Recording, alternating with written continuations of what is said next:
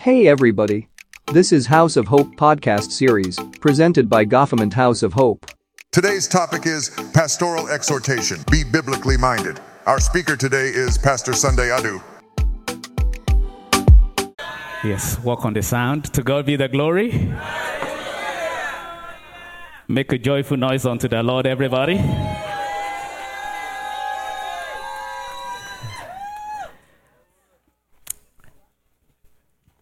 Such a great honor for me to. All right, let me use this.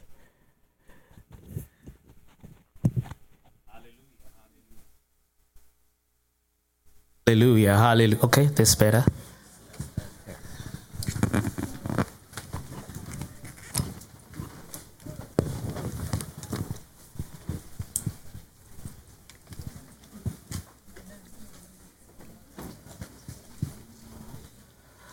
Want to welcome you all in the name of the Lord and uh, also those that are joining us online. I want you to know that the same anointing that is present in this auditorium is with you where you are. And if today is your first time in this sanctuary, I want you to know that your steps are ordered by the Lord uh, to bless you. All right, um, I'm going to continue on Pastoral Exhortation, Part 5. And this message uh, is going to be uh, a little different. Uh, it's not going to be homiletical. Uh, by that I mean it's not going to be uh, like a presentation, you know, theological presentation, and it's not going to be hermeneutical. In other words, I'm not going to be, you know, explaining and explaining and explaining, but it's going to be like snippet of quotes here and there of what you know I've spoken before, and uh, from contemporary uh, ministers as well on the subject matter of today. So I wanted to pay attention to your screen. I'm going to spend a little time in the Word, but I assure you that we're going to leave this place exactly one o'clock as uh, we have been scheduled to do. So I wanted to, you know, just be attentive. Turn to the person by your side and say, Be attentive to God's word today. But let, let me begin uh, from Ezekiel chapter 4, 4 to 13. Uh, something that we are still going to pray about this week. When I got in touch with this, it really ministered to my heart. Ezekiel 4, uh, 4 to 13. And after that, I'm just going to give the commentary uh, that um, the team gave on this particular portion of the scriptures Pastoral Exhortation, Part 5. God said unto Ezekiel, Lie also on your left side and lay the iniquity of the house of Israel upon it.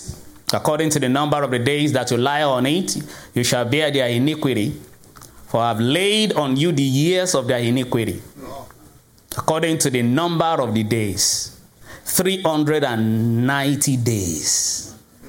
So you shall bear the iniquity of the house of Israel, and when you have completed them, lie again on your right side. Then you shall bear the iniquity of the house of Judah 40 days. I have laid on you a day for each year. Therefore, you shall set your face toward the siege of Jerusalem. Your arm shall be uncovered, and you shall prophesy against it. And surely I will restrain you so that you cannot turn from one side to another till you have ended the days of your siege. Also, take for yourself wheat, barley, beans, lentil, millet, and spelt. Put them into one vessel and make bread of them for yourself. During the number of days that you lie on your side, 390 days you shall eat it. And your food which you shall eat shall be by weight 20 shekels a day. From time to time you shall eat it. You shall also drink water by measure, one sixth of a hin. From time to time you shall drink. And you shall eat it as barley cakes and bake it using full of human waste in their sight. Then the Lord said, So shall the children of Israel eat their defiled bread among the Gentiles, where I will drive them. And the commentary from Prophetic Prayer 164 says, The one whom God can restrain is the one who is dead. Dead to flesh and fleshy things. Restraint is a life of hardship and discomfort. It is a life of inconvenience. Yet, with God, it is a necessary life to greater glory and a life of signs and wonders. That is the month of signs and wonders. But sometimes it comes from a life of restraint. When God is building a man, one of the things he does is restrain such a man. When he can restrain you, then he can control you. And when he can control you, then you no longer have the flesh tendency. He does not force you, but allows you to submit to the process. He can boast with you like he did Job, like we talked about this morning. He knows that no matter what happens, you no longer live for yourself, but for him. So, how much can God restrain you? That's the question. He can restrain your tongue so that you no longer respond the way you normally would. It can restrain your will so that you no longer desire. And all you desire now is whatever it places in your heart. It can restrain your spending and control what portion of your money goes to A, B, and Z. It can restrain your belly so that you do not feed it as you desire. Look at Ezekiel by measure. But he becomes the one who sets the tone for when you feed it and what you feed it. Are you ready to be restrained by the Lord? Prophetic prayer 164, end of quote. November 3rd, 5:27 p.m., the Lord wrote this in my heart. Many believers are on the loose. They are untamable and unrestrainable once they are set on their ways. But as the doulos, the bond slave of God, you cannot be set on your ways. He owns you and He is the one you must please. So, like the gerundipity prophet Ezekiel, by gerundipity I mean somebody that the Lord, you know, speaks through in dramatic form. In dramatic form. Go and cut a part of your head, go and eat this, do and drink that.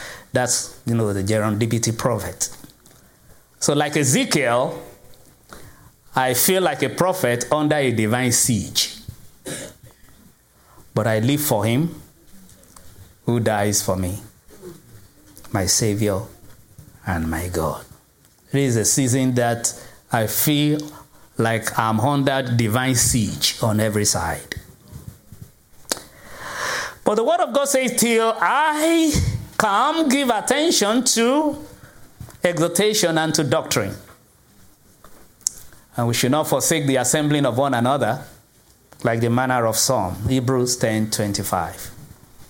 So I spoke to you about three things. And today we're going to conclude on the fourth. The first one is fellowship, pastoral exhortation on fellowship, that we should not forsake the assembling of one another, even though we have online church. But um, you should not allow that to be, you know, something that will make you weak spiritually. It should be a means of outreach for us. Should not be an alternative to physical presence. Then the coming of the Lord, that is my second exhortation, that the day of the Lord is at near, and um, I exhort you to live and prepare as the day is approaching. Because the rapture of the saints is closer to us. The third one is on transformation. Can get the message on YouTube. All right? Transformation. The best gift you could give to God is your transformed self. And if transformation happens, I said, it cannot be hidden. It is total. And once you are transformed, it affects everything. The transformation that occurs in a person's inner being affects all his thinking, speaking, and acting. Every part of you is affected if you are transformed. The external consequences become immediately apparent and gradually more explicit. And I went on to say that transformation is one thing the devil cannot replicate. The devil cannot fake a changed life. So, in a congregation like this, your progressive transformation should be evident to all. People should be able to look into your storyline and testify to your transformation. Because fellowship is a breeding ground for change. That's why Apostle Paul told his protege Timothy, give your complete attention to these matters. 1 Timothy chapter 4, verse 15. Throw yourself into your task so that everyone will see your progress. Everyone will see your progress. So I exhort you to let transformation be your guide. Now, let me quickly transition to what I have today, and that is about the ministry of the word. About the ministry of the word. Isaiah 42 21. Isaiah 42 21. The Lord is well pleased for his righteousness' sake. He will exalt the law and make it honorable. Psalm 138, verse 2. I will worship toward your holy temple and praise your name for your loving kindness and your truth. For you have magnified your word above all your name. God has magnified his word above anything else. February 3rd, 2022 or 23, 23 by 5:15 a.m. I received this statement. And I told you I'm going to speak in snippets today. If we magnify the Bible and study it with the attitude to obey and observe all it says, we will do fewer activities and make more impact. We will become a people of understanding that needs a little human guidance, like I said this morning to do the will of God. We will become a miracle and a wonder to many. By nature, we will become obedient children, enjoying the Father's best. Our soul will be, we will neutralize offenses and turn them into fertilizer for growth and a deeper love for God and men. In this wicked and wailing world, we will have peace. What a blessedness, a peace of mind, leaning on the everlasting arm, and saved and secured from all alarms, leaning on the everlasting arms. We must change our pattern of teaching from giving manna to teaching people how to seek God for their daily bread and how to prepare their own meals from God's word. That is the message I gave at Possessing the Nations in 2010. It's a collective message I gave during the convention then. And I said this We must change our pattern of teaching from giving manna to teaching people how to seek God for their daily bread and how to prepare their home meals from God's word. Our glory as ministers should not be that the people are looking to us for help, but they are searching the scriptures for answers on their own. We must not keep people in bondage by withholding the key of knowledge from them. And in 2015, I made this statement credited to Bob Whitesel. Look to the Bible as your leader. The Bible is always with you. Rather than giving them your authority, give them God's word. Your church should be known as a place where people look to the Bible and not to you for the answers. It takes the focus off the pastor for being looked as the solution giver. Then, on May 31st, 6:05 p.m., I came up with this memo. I call it memo from the pastor. I shared the above quote in the series I preached on walking in the fullness of his power. That was a series I did for many weeks in 2015. I said, My goal is to magnify the Word of God and the God of the Word in every member of the House of Hope. I do not want the Word of God to take a lesser place or the second fiddle, but supreme.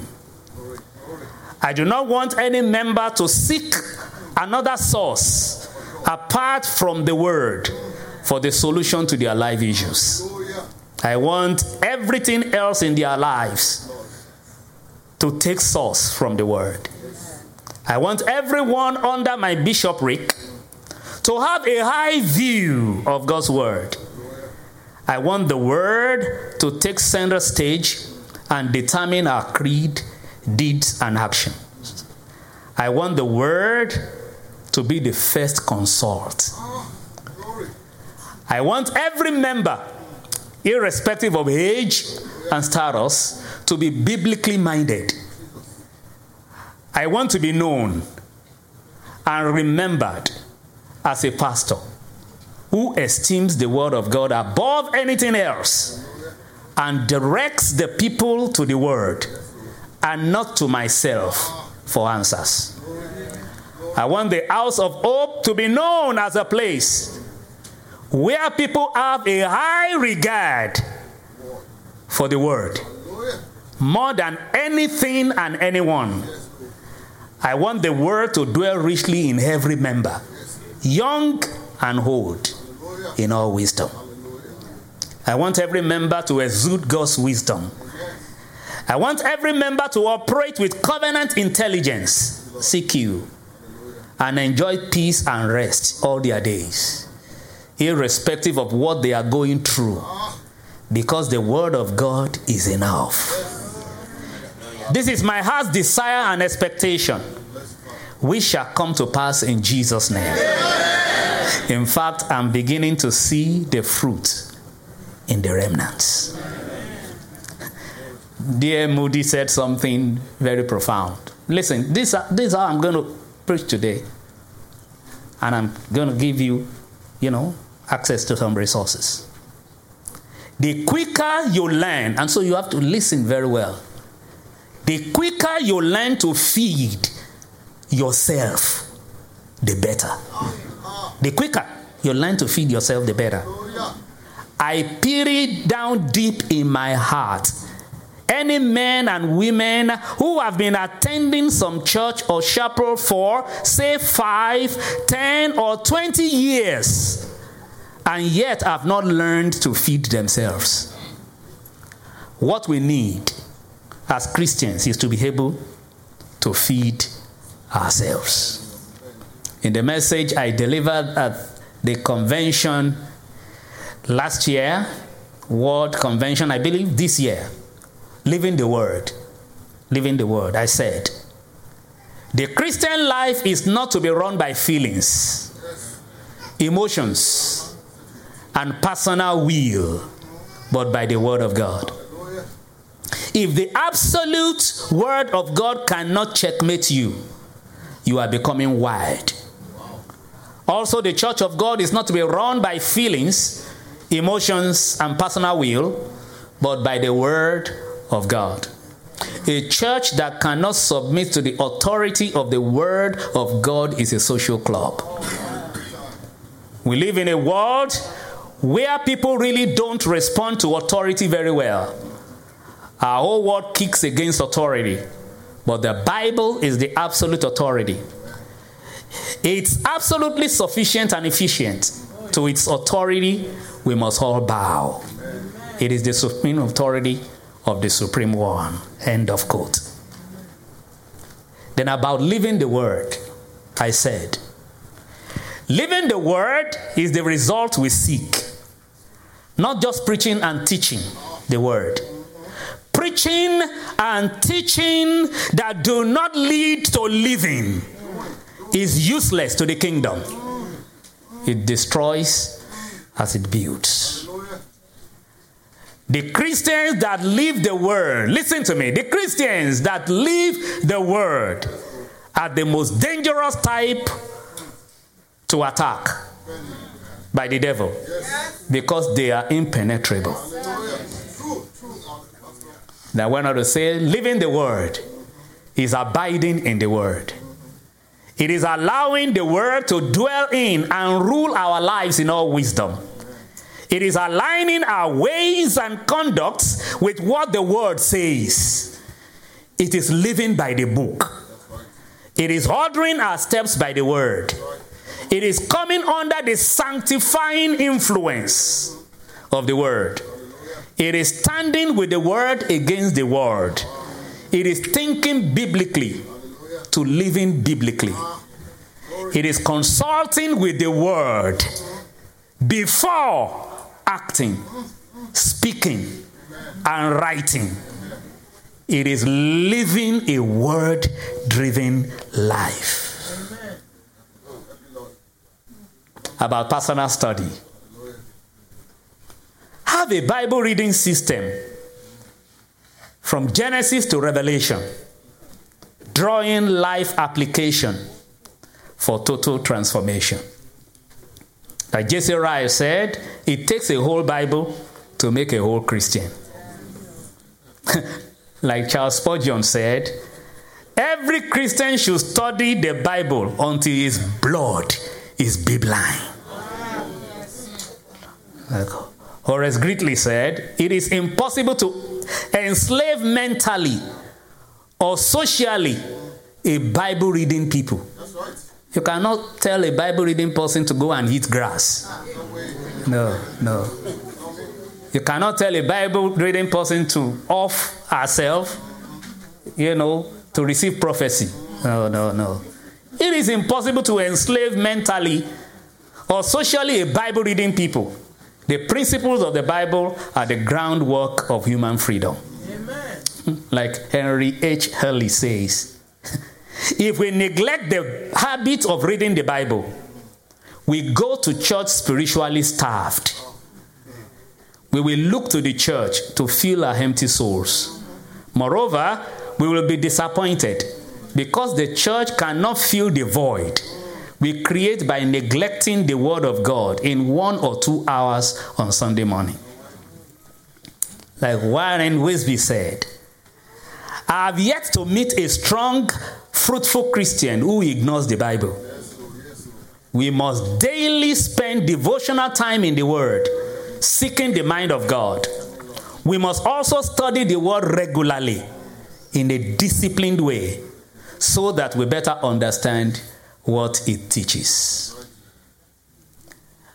And in Australia, in the message I taught on contending for the faith just in October. Limit your second-hand revelation exposure to 20% and 80% personal labor in the word. That is how to grow organically. You cannot contend with another man's capacity. You must build yours. Uh, you 80% hearing messages on YouTube and 20% personal labor in the Word of God will not take you very far. Change it around. 80% your personal labor, and 20% other sources. A devotional study of the scriptures that is not followed with rigorous study of the scriptures might lead to eisegesis. That is making the scripture mean what you want it to mean rather than what it means. But through study, you compare your inspiration with the general assembly of the saints, both in biblical and contemporary history. It is not a new faith, but one once delivered to the saints. And you need to seek what has been delivered to the saints that have gone before to judge what you are receiving as the truth accurately. There must be an apostolic filter to avoid heresies. There is, you know, this faith didn't start with you. All right? So when you are doing your devotions and that thought comes to you about that passage of the scriptures, jot that down. But go and read, you know, commentaries, go and read some other sources to really find out whether you are in line. If not, you begin to make the scripture to mean what you want it to mean rather than knowing the original intent of the author. And that is the beginning of heresies. And that's why D.L. Moody said something profound. Listen, he said, I would rather take my concordance and gather passages on sanctification and sit down for four or five days and study them than have men tell me about it. I am tired and sick of people following men. I know you have many, many men that you are following on YouTube. Sit down for hours, and after that, you feel spiritual. Sometimes you feel proud. And you begin to judge men by the second hand revelation of others. Your, your mind is full of second hand revelation, but you are not growing organically. And you begin to pick up doctrines here and there. And you call that spirituality. You know, every time we want to do Pastor's Day, I have, I have a custom. I read the pastoral epistles. First Timothy, Second Timothy, and Titus. Every, every, every time we want to do Pastor's Day. But this year is a little different. I stayed on Titus, and you know, and I was studying Titus with a particular advanced commentary, the New Testament commentary. And when I got to Titus 3:3, said, For we ourselves were also once foolish, disobedient, deceived, serving various lusts and pleasures, living in malice and envy, hateful and hating one another. Huh then I pay attention to, you know, what the commentary said. I want you to listen. I'm just telling you how to study. Said so one of its most soul destroying manifestation is envy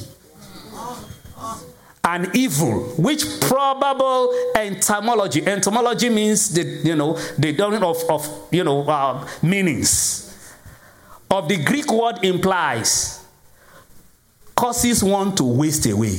So, in other words, when envy is in your life, you are wasting away. You might pretend that, mm, oh, no, and then you are just attacking people unnecessarily. You are just wasting away. Our English word envy is from the Latin invidio, meaning to look against. That is, to look with ill will at another person because of what he is or has. Look at it. Jealousy, it has been said, is afraid of losing what you have. So you are jealous of what you have. But envy hates to see another person have something.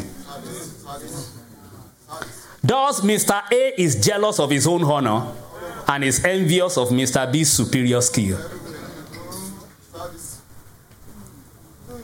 So, when envy is in your life, you are wasting away.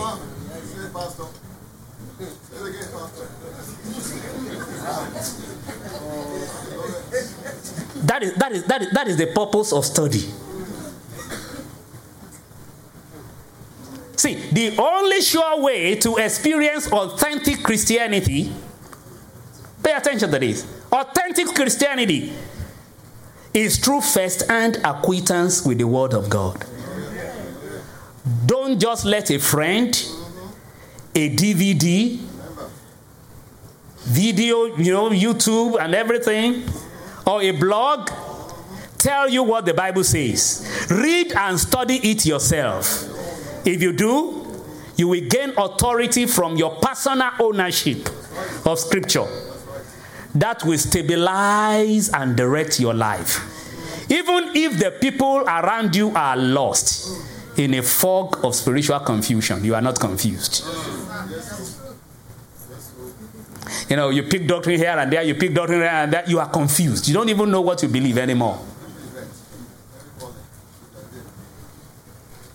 Howard and William Hendricks about transformation. Authentic Bible reading and study should end in progressive transformation and Christ likeness. Howard Hendricks said something the Bible was not written to satisfy your curiosity, but to help you conform to Christ's image, not to make you a smarter sinner, but to make you like the Savior. Not to fill your head with a collection of biblical facts, but to transform your life. Pay attention to this. I'm D.L. Moody. A man was sat down to read the Bible for an hour each evening with his wife. In a few evenings, he stopped in the midst of the reading and said, Wife, if this book is true, we are wrong. He read on. And before long, stopped again and said, Wife, if this book is true, we are lost. Riveted to the book and deeply anxious, he still read on and soon exclaimed, exclaimed, Wife, if this book is true, we may be saved. There is hope. It was not many days before they were both converted. That means reading this scripture alone can transform your life if you read it with a genuine heart. And he went on to say, listen, let a man feed for a month on the promises of God, and he will not talk about his poverty and how downcast he is and what trouble he has day by day. Because your life will be filled with the glory of God. What about new revelation? New revelation, new revelation. On October 10, 7:05 a.m., the Lord wrote this in my heart. Christians are not searching for truth. The absolute truth as in Christ Jesus is contained in the scriptures. All we do is search for the truth and align. We have a stable and absolute reference point. It does not shift, it abides forever. And the Lord wrote this in my heart avoid doctrinal backsliding. When God has blessed you with wheat, don't embrace chaff.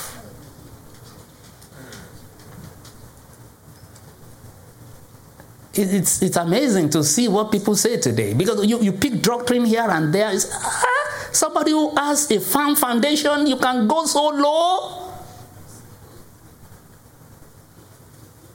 Like we, read in Ezekiel dreams, visions, all these esoteric manifestations,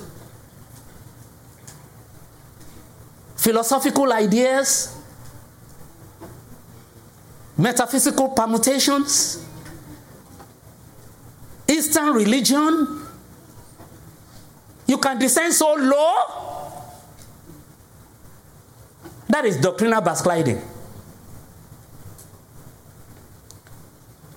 Syncretism the amalgamation of African religion and the Bible?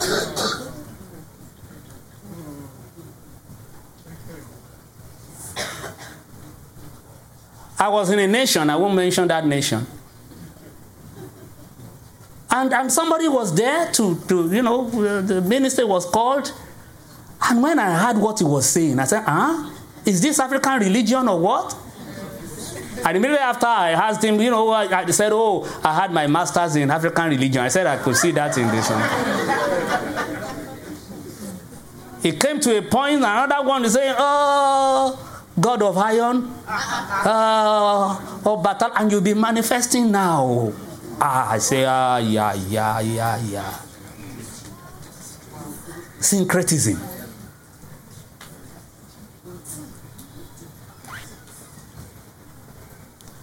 The prophet who has a dream, let him tell a dream. And he who has my word, let him speak my word faithfully. What is the shaft to the wheat? Says the Lord. God will not judge you by what any man says, but by what his word says. So you had better know what the word says, because that is what determines your faith. October 10, 2023. 8:03 a.m. Lord, I pray this prayer to God. And I want to share it with you. Lord, open my eyes to behold the truth in scripture and make it the object of my labor. Instead of looking around for something new that is not absolute but relative and subjective. What about difficult passages? A man once said to an infidel, the mysteries of the Bible don't bother me. I read the Bible as I eat fish. When I'm eating fish and come across a bone, I don't try to swallow it. I lay it aside. And when I'm reading the Bible and come across something I can't understand, I say, There is a bone. And I pass it by. But I don't throw the fish away because of the bones in it. And I don't throw my Bible away because of a few passages I can't explain. Even the man standing before you now, I don't understand everything in the Bible. But anything I don't understand, I put it aside. I put it aside for later. And I taught you in 2020 about the perspicuity of the scriptures. The perspicuity of the scripture says that everything you need for life and godliness is plain. In the scriptures, it's plain. You don't need anybody to explain it to you. It's plain. That is the principle of perspicuity. So you, you are without any excuse before the Lord.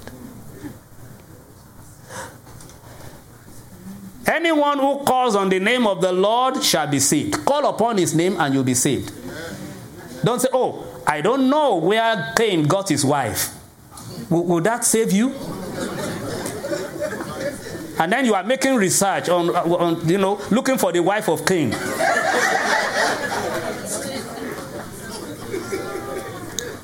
Oh, I've heard about the, you know, the, the battle of Armageddon and uh, Gog and Magog. Where, where, where that lead you? Repent and believe the gospel. Yeah, that, that's plain. Oh, can I have a shout of amen, somebody? Amen. When one comes to a passage that is difficult to understand or difficult to interpret, instead of ignoring it or rushing to some learned friends or some commentary, lay it aside before the Lord and say, Lord, you are the author. Give me understanding. What about different translations? Read from different translations too. Use parallel Bible for understanding. All right? And we have many, you know, many websites that you can go, you know, to learn about, you know, you can read the Bible using translations. But you have to be very, very careful of paraphrase translations to make sure that it's in line with what you have read. What about listening? What about listening? When you listen well, you won't have problems understanding the scriptures. Many lack understanding because they are poor listeners.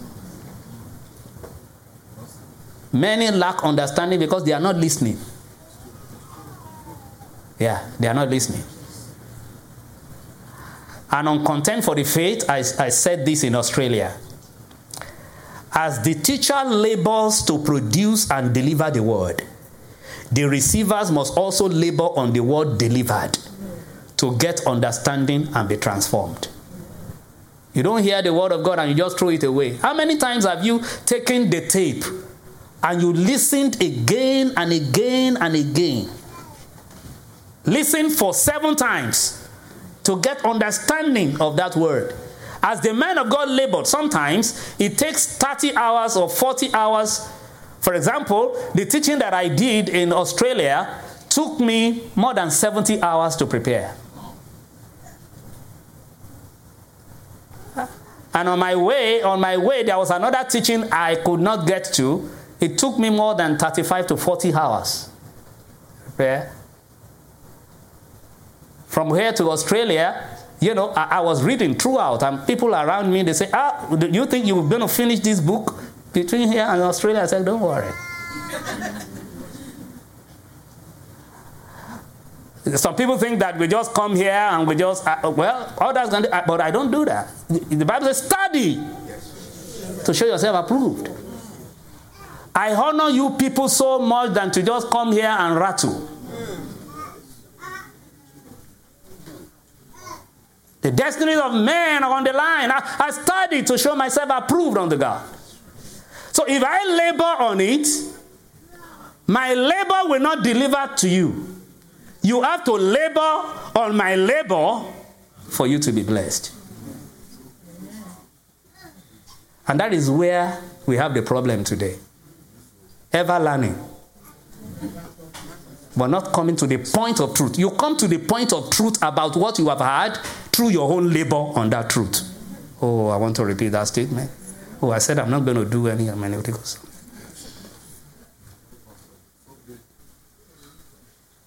What about books? Read books that will direct you to the Bible. Read books that will direct you to the Bible. Read solution tools. Consult with the word first. There are books that you read that will not lead you to the Bible. But read books that will lead you to the Bible. What I'm doing right now, I've done it in the past. Little while, I always do this. Quick scripture reference for counseling by John G. Kruis. Some people would have been in this church for a time. You know that I've recommended this to you. In this book, you will see references. You have subject guide, adultery, affliction, children, church discipline, laziness, lying. If your problem is lying, you open it, it will give you scriptures that talks about lying. By the time you read all the scriptures, you'll be delivered. If it is anger, you, you put it there, and the first thing you read there is anger lies in the bosom of a fool. So if you are always angry, you're a fool. Oh, I didn't say that, but the scripture says it. if you have problem with depression, read the scriptures that talks about it. There's another one I recommended for the workers. This is an advanced one Christian Workers Handbook. Billy Graham Association.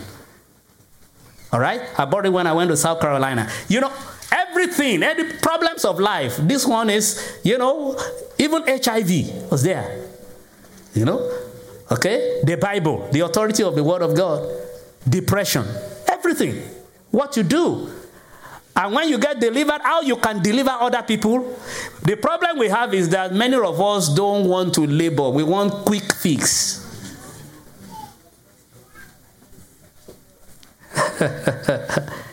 Read books that will take you to the Bible. There is a book I recommended many years ago Bible Study Methods by Rick Warren. That, would, that, that, that's an excellent one for you to study. This one, Divine Mentor. Oh, yeah, Divine Mentor. Divine Mentor. Read it. This one, Living by the Book. Read it. It will lead you to the Word on how to study the Scriptures and how to get the best from the Scripture. Saints, I want to be remembered. I want to be remembered as a pastor that directed the congregation to the Bible to read it, study it, and be transformed by it, live it, and share it again and again. I know by experience that you cannot compare an hour with this book under the tutelage of the author to seven hours of second-hand revelation. You can't. You can't. When you're hearing, you're hearing, you're hearing, you're, you're not laboring. This is what I want you to practice something. Practice something. Look at the, the, the highest number of hours or number of hours that you have spent hearing a message. Maybe it's four hours or five hours. Then shut it down and study Bible on your own for five hours. And note the difference.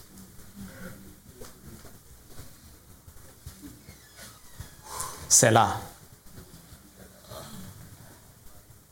And read it again and again and again and again. There was a time I was in my office here, you know, I just I just I just opened a passage of the scripture, one one verse of the scriptures. The spirit of the Lord just came upon me and I dwell with that scripture on my knees for 7 hours. And by the time, by the time I finished, my, my body was just full of light. You can't compare that with hearing a notable speaker for seven hours. Because that is organic. What about passion for the word?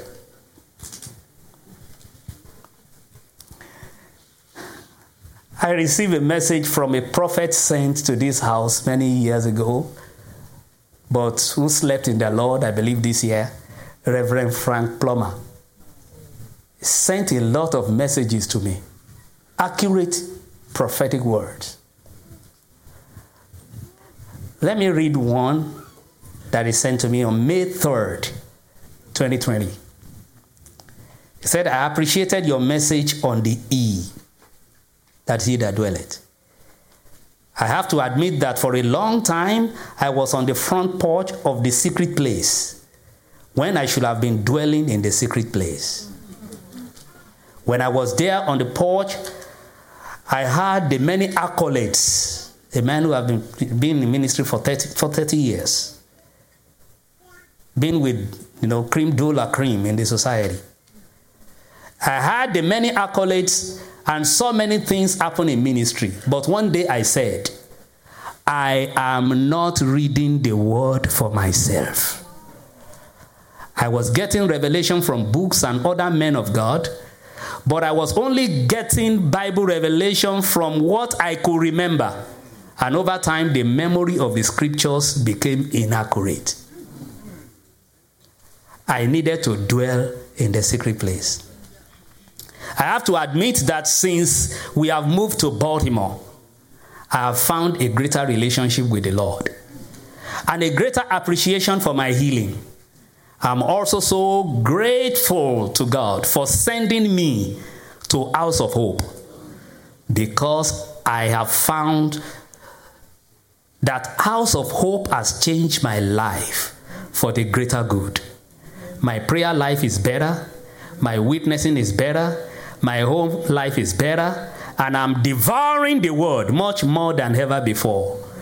There is a difference between the recreated man and the dwelling man, and for sure, his fruit will show the difference. Thank you for letting the Lord use you. I have been greatly blessed by that message and will carry it with me in the days, weeks, and months ahead. But now, the message has carried him to the bosom of our Heavenly Father. That is how I want to be remembered.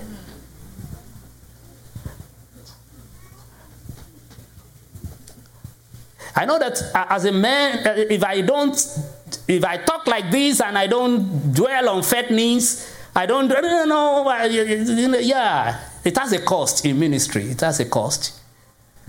The cost of people not liking you, because they think that you are not you are not caring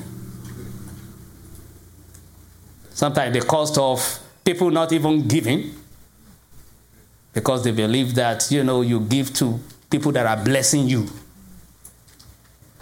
But God said, I'm going to give you pastors according to my heart who will feed you with knowledge and understanding.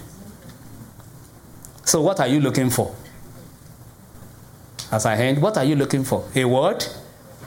Oh, I need a word.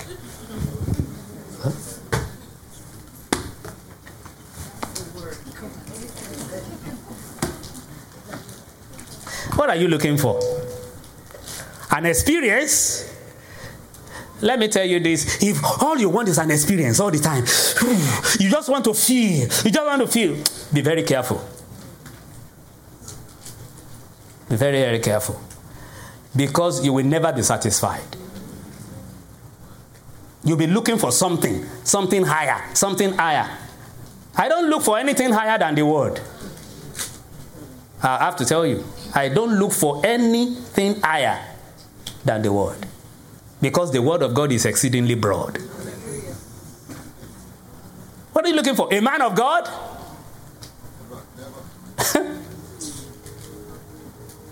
A man of God? Uh, and then you, you, you. Uh, I said, I'm not going to be. What are you looking for? An interpretation? An interpretation? And most of the things people call interpretation, you know, today, they're just butchering the word. It's exegetical because you, you, you, when you read the Bible yourself, you look at the meaning. I will never forget, you know, one of our sisters came to me.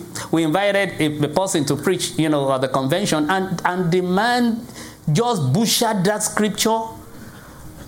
Ah, it was tough. Uh, uh, and the lady came to me, Pastor, Pastor, I don't think this scripture means what is I'm between I, I can't say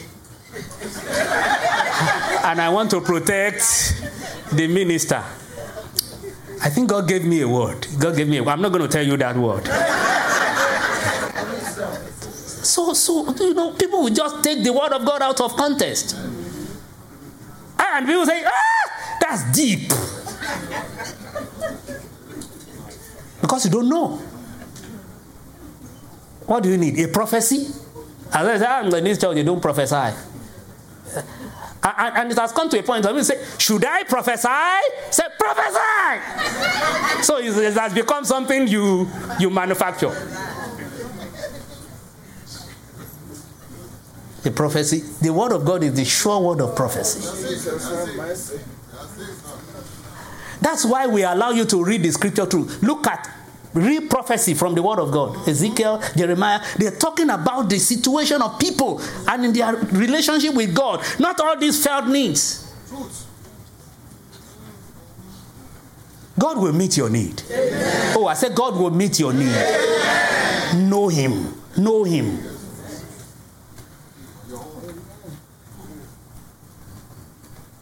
Unless you discover that all you need is in Christ through the Word, you will not be stable you will not settle and you will not have peace. Because if you get out of one problem today, another one will come tomorrow. As long as you are in this place, you have to know you, your roots must touch the ground.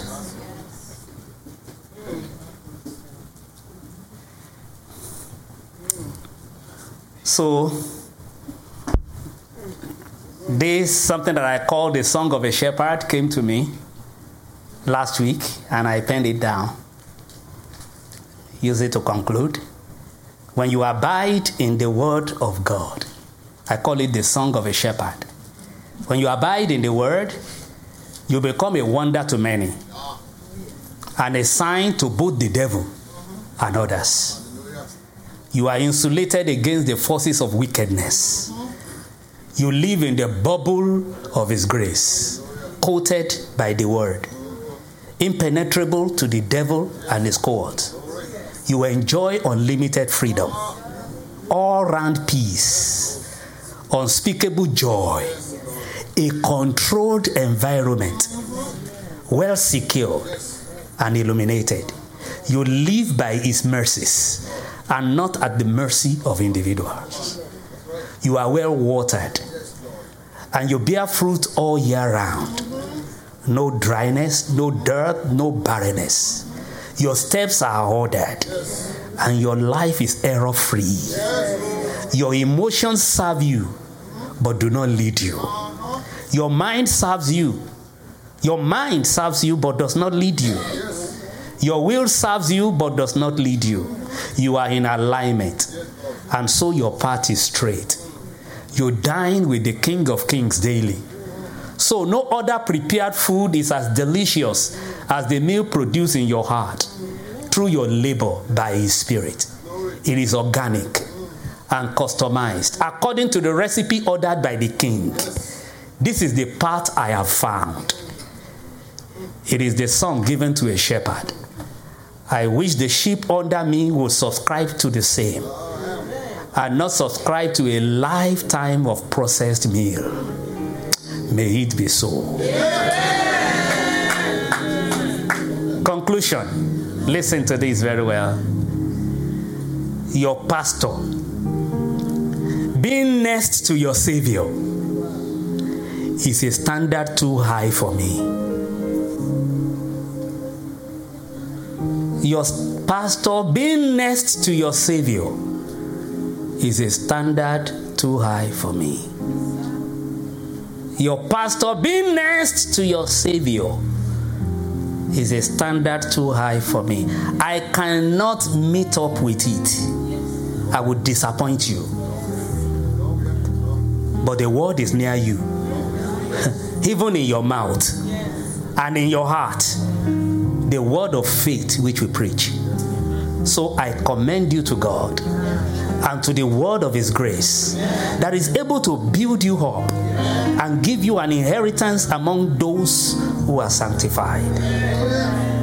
Read the whole Bible, whole Bible repeatedly.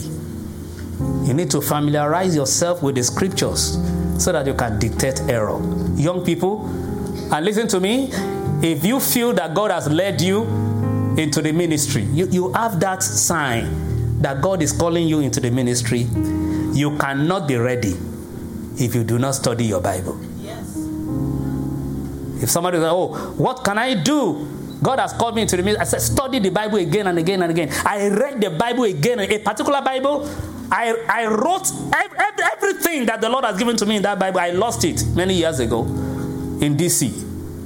When I take that Bible, oh yeah, I know where I'm going. If you, if you know that God has called you, read the Bible again and again and again. In one of our meetings, Gio asked, you know, top top leaders of government, said, How many of you have read the Bible through?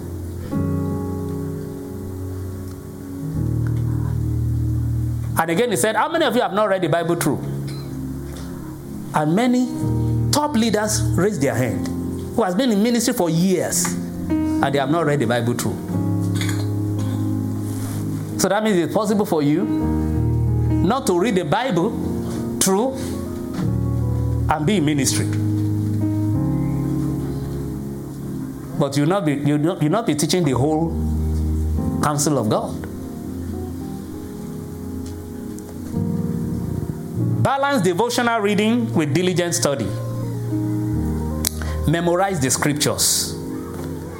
Get full of scripture, and then you can't help but say it. Develop your library. That's where I want to really. Develop your library. Today, many Christians don't have library in their house. I'm not talking about big one, just a shelf.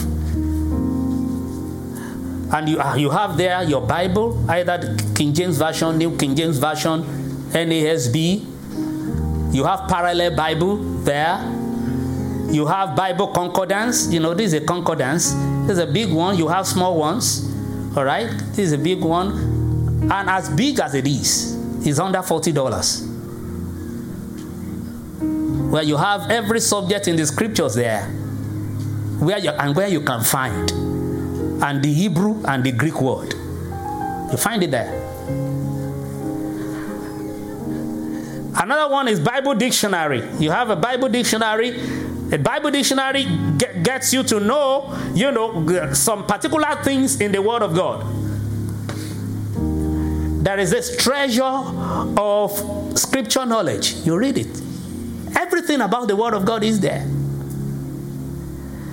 You have a Bible handbook. Handbook will tell you everything about a particular book of the scriptures. And then you have the Bible classics, like you know what I've recommended to you. These little, little things, just have that on on, the, on, on, on, on your on your on your shelf, where you do your mini study. You can do it. Uh, some people say, "Well, I, I'm not a pastor, and I don't plan to be a pastor." No, no, no, no, no.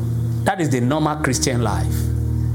Study to show yourself approved unto God budget for capacity development in 2024 make it part of your goal we're going to have you know a week dedicated make it a goal that you want to develop yourself. You want to raise the bar of your spiritual life. The men of god that you are running after this is what they do. And the goal of god is to make you do them. Beware of resources and programs you expose yourself to.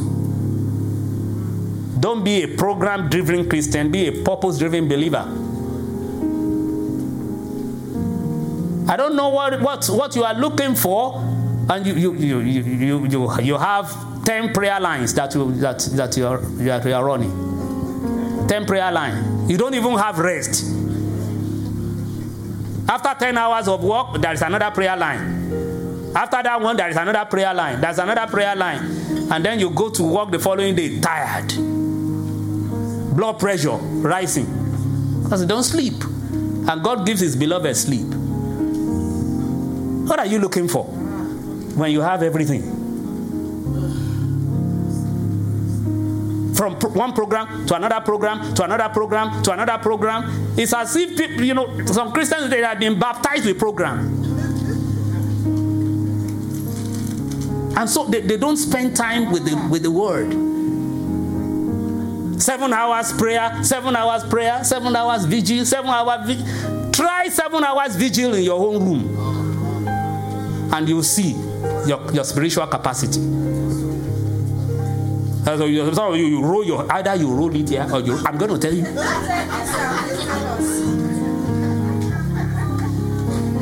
No peace. Going from program to doesn't make you spiritual. I'm telling you.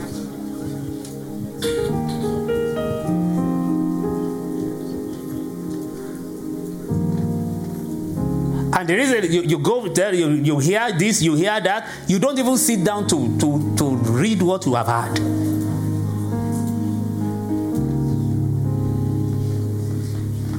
Use your pastor as a resource person. use is a pastor as a resource person. To, maybe before I traveled, somebody came to me and said, Pastor Adu, you know, I, I, need to improve my prayer life. Do you have some books, you know, on prayer? You know, I just, I just, I just gave him like three or four, and I gave him two months to return my books.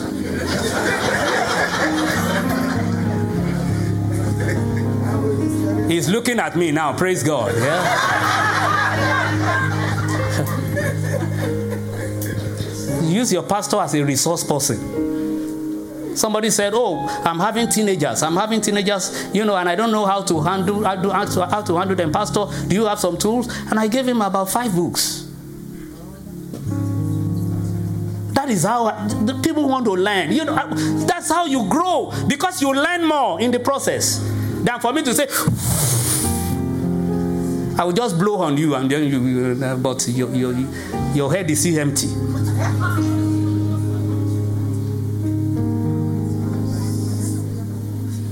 Limit your second-hand revelation exposure to 20% and 80% personal labor. When you see that you are going to do YouTube something, you are reading that, shut it down. Go to the secret place. Avoid the flattering of human greatness.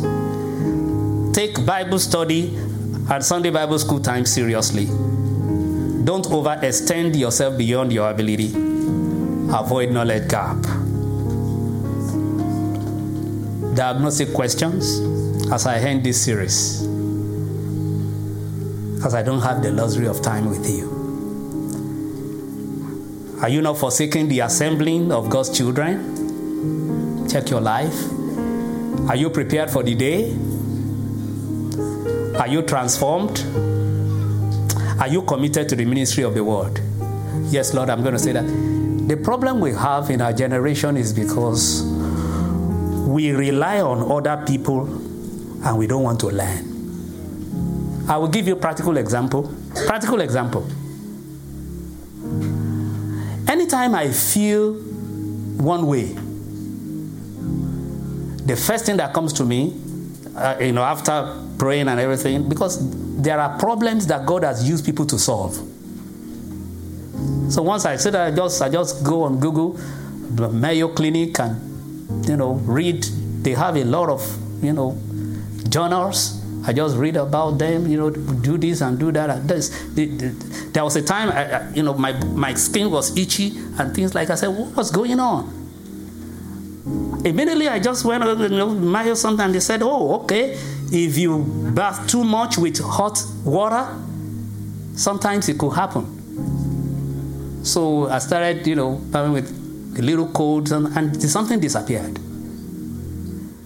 Instead of me, you know, just running here and there, some people little thing, prayer mountain. Yeah.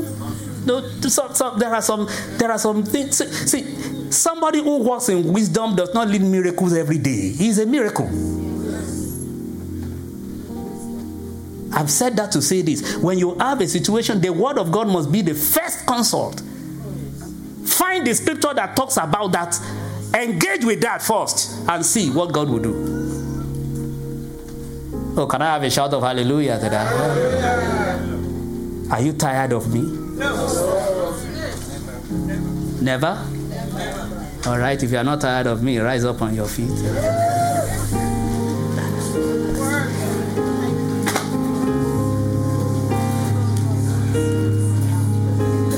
I've said that to say this. If you're having problem in your home, you're having problem, you know, with your wife, go read. Read. Read. The problem is that, you know, after leaving the altar, there are some people they have never read one single book on marriage. One single book on marriage, they've never read it.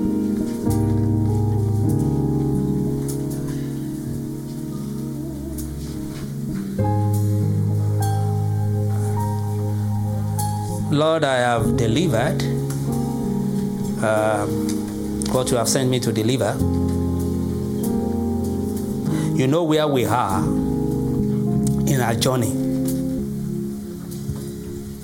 You know where we are. And I believe that you have reached us at our different levels. Oh, Father, give us the grace, oh God, to respond to this word. Let this word transform us. Let it not judge us. Let it move us from where we are to where we are supposed to be. Salvation comes through the word. The Bible says, being born again not by corruptible seed, but by incorruptible, which is the word of God. And if you're here today, you don't know Jesus as your Lord and Savior. He is here right now. He is here right now. All you need to say is, Jesus, come into my life and turn me around. Change me. Give me a new spirit. Give me a new heart. And I will serve you for the rest of my life. And once you do that, it gives you the power. It gives you the power to become a child of God. Just say, Where you are, Jesus, I call upon your name. Save me. And from today, I begin to serve you. I begin to study your word, to know you more and more. In fact, I encourage you to begin to study the Bible from the book of John, where the Word of God talks about eternal life. And as you read that, you begin to see transformation taking place in your life. Oh, Father, we thank you. Let's raise up our two hands. Lord, you said that you are for signs and wonders. Oh, yes, oh, yes, oh, yes. And I've told your people that your word is enough. I've told your people that your word is enough. That when they study your word with an open heart, they become a wonder. They become a sign, even to the devil. Like I said this morning, they become a pattern, a pattern of victory. I declare in that name of the Lord Jesus Christ that the grace to feast on the word, there's a special grace that comes. That grace to feast on the word, may that grace be your portion in Jesus' name. And I declare in the name of Jesus any issue that you are battling with, as this month has been declared as the month of signs and wonders, I declare, receive your wonder in the name of the Lord Jesus. I declare breakthrough for you in the name of Jesus. I pray, oh God, that you give us the grace to go back and listen to this word and study the scriptures to find out whether these things are so. Thank you, Father. In Jesus' name, amen. If you're in the Washington, D.C. region, visit in person at our address. Please subscribe to our YouTube channel and follow us in our social media. God bless you.